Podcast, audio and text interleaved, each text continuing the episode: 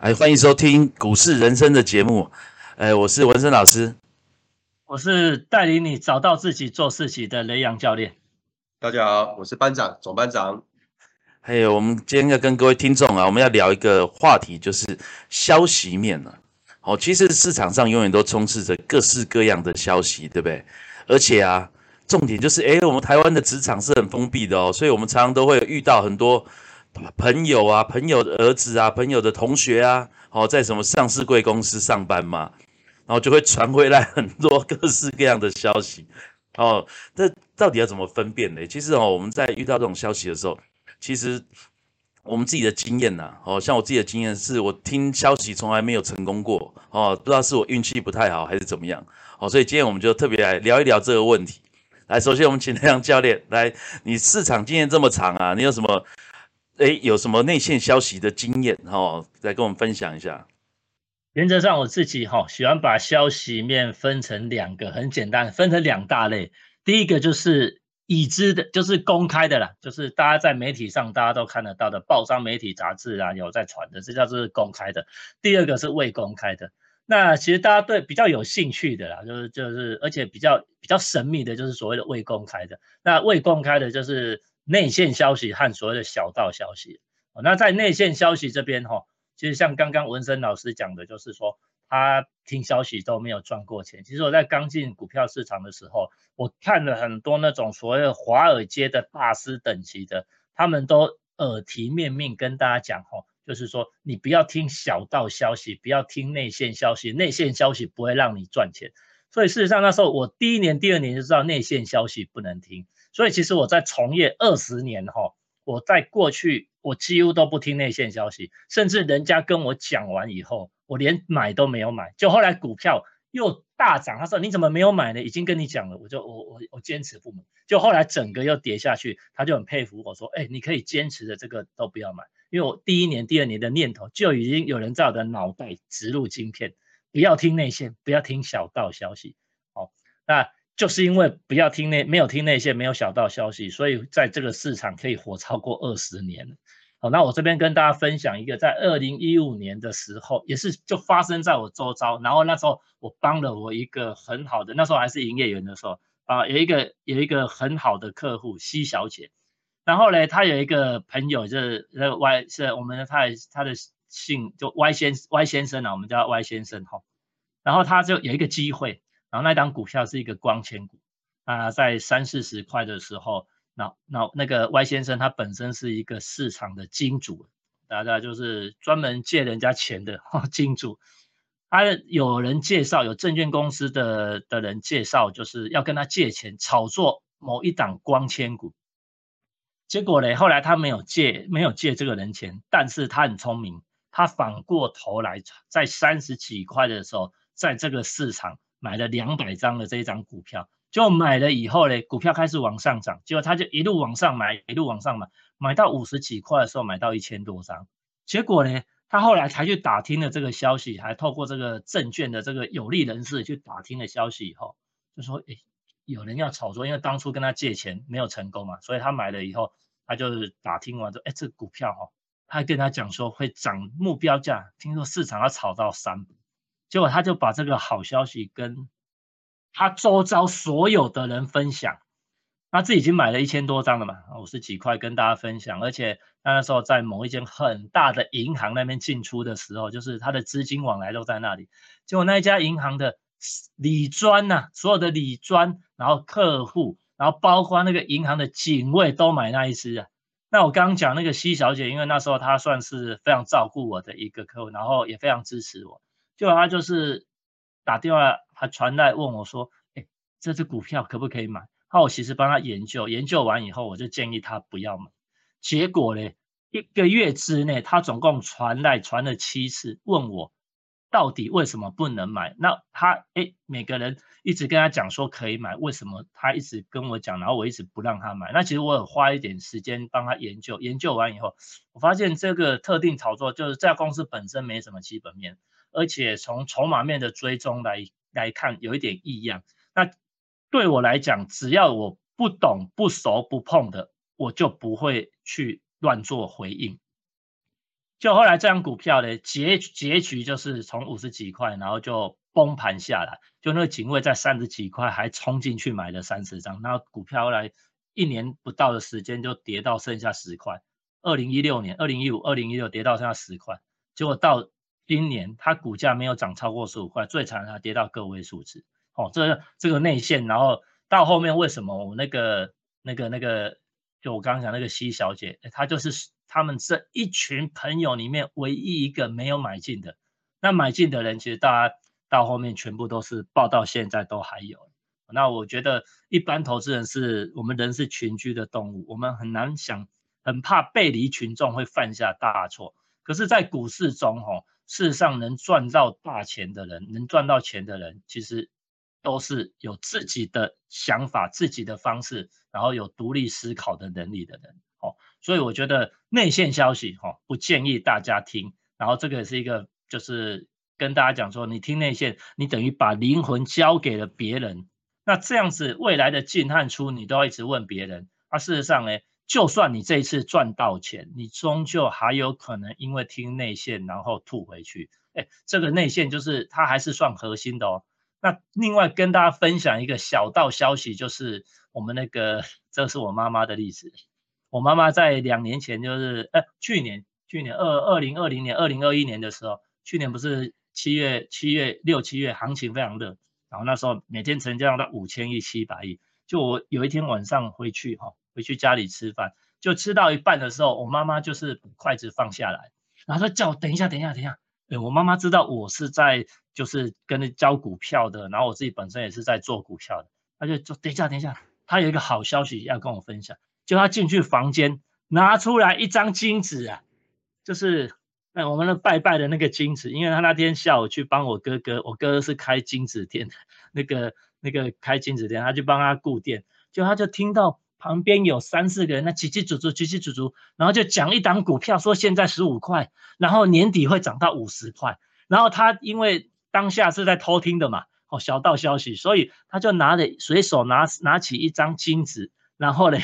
就把它写出那个，就写数字哦，三六四二，就那张股票，就他就是那天吃完饭的时候，就把这个金子拿出来，这支股票可不可以买？啊，那现在十五块，那我就就退休金去买个十五万，哎，放到年底这样也有到五十块，这样就赚三十几万，你看可不可以买？就后来这样股票没有涨上去啊，跌到现在好像剩下六块七块，啊，其实这种这种就所谓的小道消息，啊，其实这个跟大家这边在。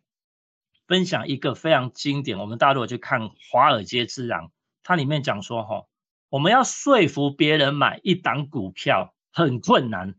但是要别人认同买了股票会赚钱很简单。所以通常我们听到的什么内线小道，它就是会告诉你什么，现在五十块，未来会涨到五百块，甚至我看过最夸张的报告，还有看到一千一万块的，哦，那你就会有无限的想象空间。哦，所以我们要跟大家讲说，在消息面的东西，哈，有时候尤其是这种所谓的内线和小道啊，大家都是听听就好，把它当做乐趣，千万不要把它转化成实际的操作。对，其实，在内线消息跟小道消息，这个真的大家都会听到了。哦，不过这个确实哦，我们听到这消息的时候，我们到底要怎么应变，这个是最困难的事情。但是当然，除了这种之外啊，诶，像公开的讯息也是非常多嘛。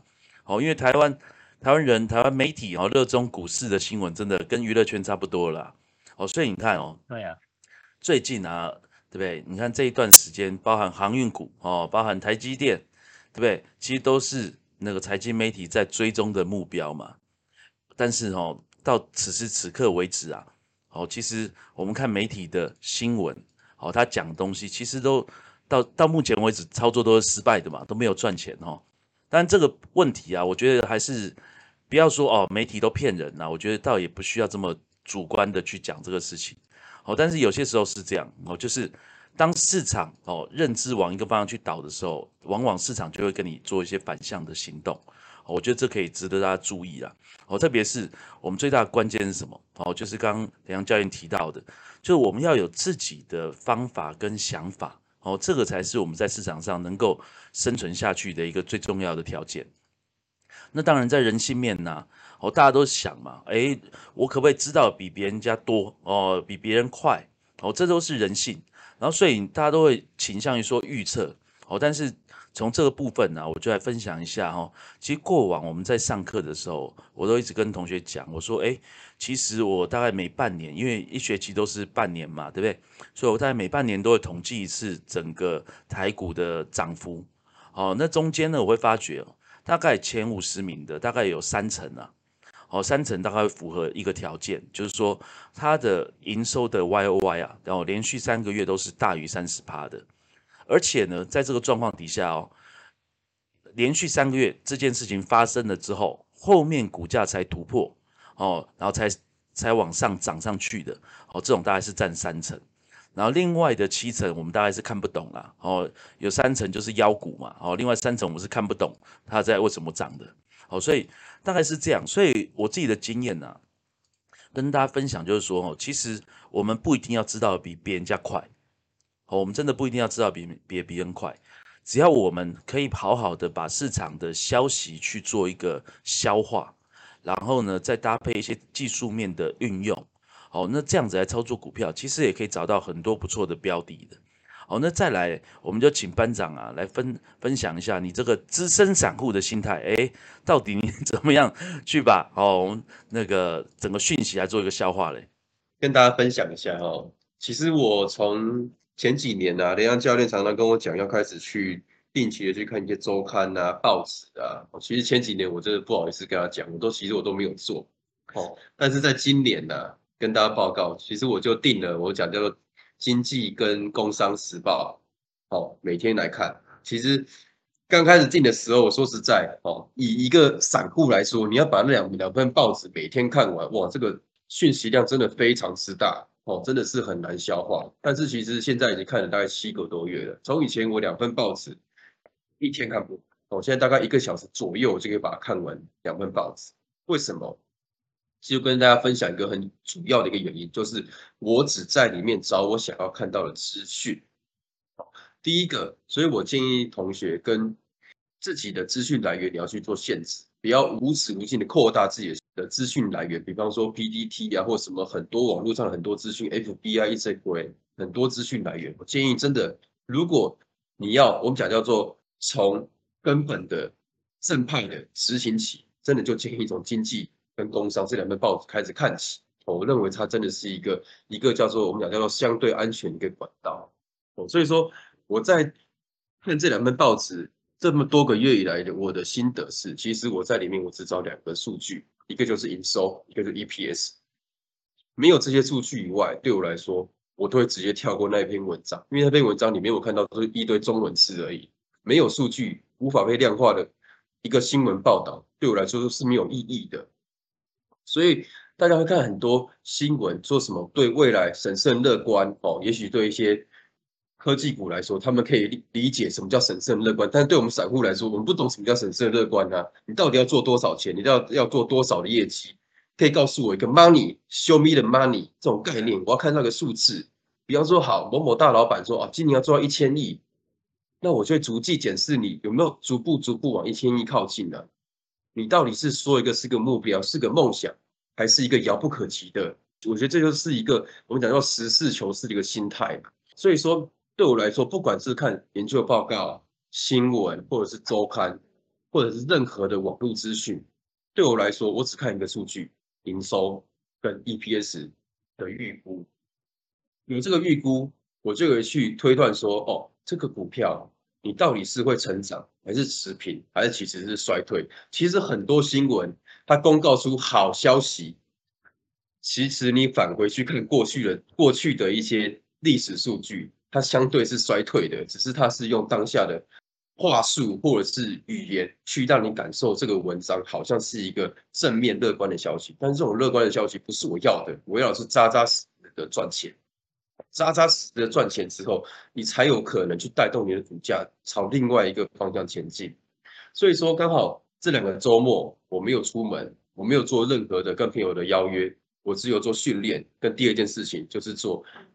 营收六月营收的统计，因为这个周末刚好就是二零二二年六月的营收的公告的时间，好，所以说我在这个周末把六月营收抓了下来，然后用我很土炮的 Excel，很土炮的公式，很土炮的算法，把它算出来。在这个时间点，我建议大家，建议所有同学只要专注一件事情就好。这就是也是班长这么多年来的一个，我认为是一个很好用的方法，就是上半年的 EPS 赚赢去年全年。如果你今年上半年两季就赚赢去年全年，那不就是一个保底的概念了吗？两季赚赢四季，那你下半年在两季再加进来，你基本上就是足球赛不用踢的那种概念了哈，四九个人打四个人的概念了。哦，所以说根据我这个周末的。统计哦，大概初筛了哦，大概一百七十几，然后中中等级别的筛选，目前大概剩下三十几只，但是我还没有仔细去把每一只每一只的仔细去把它的故事，把它营收的品质，把它的现形去做看完。也许看完里面真的有宝贝，但我相信里面一定有宝贝。宝贝找到之后，我们就要搭配它的现形观察它，它到底是不是一个我们讲叫做基本面、技术面同向的一个现实。所以说，如果之后有找到，再跟同学再做分享。好，这就是我这个对于小道消息或者是所有消息来源里面，我都会这样去使用，只找我关注的消息。其实我觉得班长哈这个的角度啊，就是很理性的哦，真的是很理性。所以这个时候，哎，其实让我联想到那个谁啊，巴菲特哈，巴菲特是不是说把自己哎这个？把自己关在那个房子里，他的办公室是没有没有网络，对不对？我印象中，现在不知道有没有了。很多年很多年前是说没有了哦，现在不知道有没有。巴菲特不看报价的，对，OK，好，所以这个这个部分哦，其实真的因为有太多的讯息，然后而且当你不懂得选择的时候，就会有一个心理学的一个状况，叫做选择性注意啊，就是你只想选择你想要听到的。哦，就是你手上有台积电的时候，你就会无止境的把跟台积电不利的消息去筛掉。哦，那这种状况当然在各种啊，你包含那种新药股啊，因为新药股我们是真的完全不懂它的基本面的状况。哦，像这种都是把自己暴露在一个危险的情境下。那最后我们再请梁教练来帮我们做一个总结啊。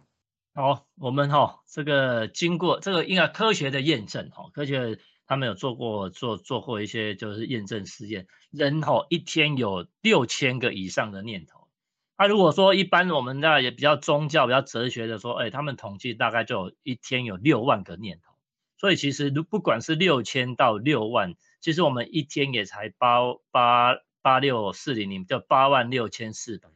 所以其实我们每分每秒都会有不同的那个念头一直窜出来。那其实股市中啊。就我自己，比如说像我们像我实际自己在看的那个跟金，我自己看的那个报价系统、财讯啊那些相关的，每天都四五百折以上哦，然后还有其他外汇等等的，这个加起来，这个也都是股市中的跟股票有关的讯息，那个也都上千折。那其实这么多的讯息耶，哦，那我们一般投资人是绝对没有办法负荷。如果你要真的一个一个知道，或者是每一个都。想要解读，或者你觉得你很怕漏是哪一个，那就会陷入就是所谓资讯的黑洞，因为你永远你消化不哦。所以其实我们要跟大家讲，那你如何面对这么多的所谓消息面的一些，不管是给你提供的一些资讯，或者是一甚至反过头来讲是干扰。所以我这边跟大家分享一个简单的一个法则，就是第一个，这么多的消息哈，反正你有看到。好，那如果你就算这个消息有，你没看到，你没听到，对你来讲就没影响嘛。我们所以我们讲的，你有看到，你有听到，然后嘞，你看到听到以后，以后嘞也没有什么反应，反正就看到听到，然后下一秒就忘记了。哎，好，然后一个月过后，结果这个消息可能促成这张股票涨了一倍。好，你没买啊，涨一倍，这第一种。第二种，你一样有看到，然后听到，哎，你有认认真研究，用自己的方法研究过，研究过后以后呢，你发现。这股票不能买，不熟悉，好像刚刚那个文正老师讲的啊，这个可能新药股我们也不懂，哦，那我们没有买，哦，因为我们就不懂嘛，所以不买，否定的，所以它后来也大涨，涨了一倍，哦，一个月过又涨了一倍。那第三种就是你有研究，看到听到，然后你认真研究，研究过后呢，结果你觉得可以买，而且非常好，然后呢，不管什么原因你也没有买，一个月过后涨了一倍。三种都是事后来讲都是有涨，但是呢，我要跟大家讲，就是我们要真真实实的，就第一种、第二种那种都是一种随机这种缘分的，那个是不可捉摸，然后不可控的。第三种是我们要花最多的时间，就是你已经学得了不错，有已经有不错的分析方式，然后嘞，你也觉得可以买，你为什么没有买？我觉得大家要花最多的时间是在这里。那第一种、第二种那个就是不用太在意啊，因为那个常常会发生。所以最后我要跟大家讲的就是，在这个股票市场的这一条路，你还是要做到相信自己，然后为自己负责。对，感谢梁教练总结哈，其实。我们节目上还是比较推推崇啦，就是还是一个比较稳健哦，比较好的做法。那当然你说像新药股，我们不懂的股票，你要用技术面操作，那当然也没有问题啊。哦，不过当然相对的，你就是要承担相对应的风险。哦，所以其实各种操作手法，我觉得都是 OK 的。哦，我们并没有。特别说哦，我们一定是对的或怎么样哦，但是当然这些的讯息的消化，就是我们长久以来经验累积啊，所以给各位听众啊，我们做一些参考。那感谢大家今天的收听，那到这里，拜拜，拜拜，拜拜。